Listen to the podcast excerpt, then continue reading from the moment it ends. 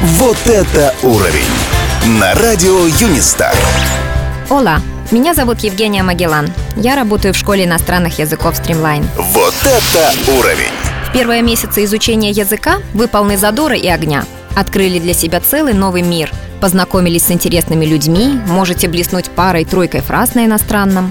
Затем на вас наваливается скучная, но такая необходимая грамматика.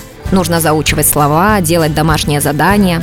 Вот вам уже приходится заставлять себя открывать учебник. На занятия ходить становится лень. Сегодня поговорим о проблемах новичков и о том, как с ними бороться. Проблема первая – пробелы в знаниях.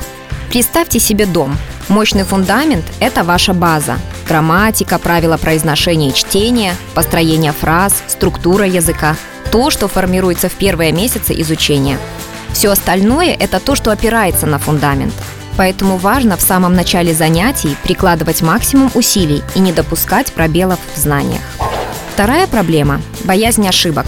Наше стремление к перфекционизму не дает нам говорить из-за того, что мы боимся сказать что-то не то или не так.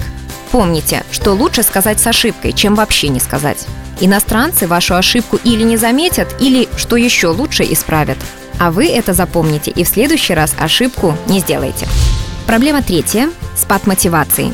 Отходили несколько месяцев на курсы, а потом стали придумывать причины, почему вам больше не стоит ходить. Нет времени, нет денег, просто лень. Во-первых, вспомните, зачем вы пришли на курсы и стали учить язык.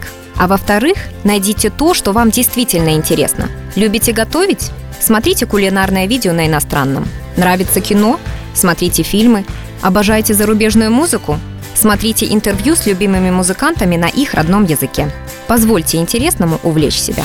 Вопрос от слушателя. Добрый день. Я часто начинал учить язык, но меня надолго не хватало. Всегда бросал. Добрый день. Возможно, вам немного не хватило мотивации. Что могло быть причиной? Еще в начале обучения вы могли поставить для себя слишком общую цель. Например, я хочу знать английский язык. Проучившись некоторое время, вам показалось, что у вас нет прогресса и обучение идет впустую. Вы потеряли интерес и бросили обучение. Чтобы такого не происходило, специалисты советуют разделять вашу общую цель на конкретные краткосрочные цели и отмечать свой прогресс. Например, сейчас я могу переспросить на иностранном языке, если не понял информацию, а месяц назад я не знал, как это сделать. Помните, что решившись учить иностранный язык, вы уже сделали большое дело. Впереди много работы, но еще больше интересных открытий и возможностей. Я, Евгения Магеллан и Школа иностранных языков Streamline обещаем поддерживать ваш энтузиазм. Вот это уровень!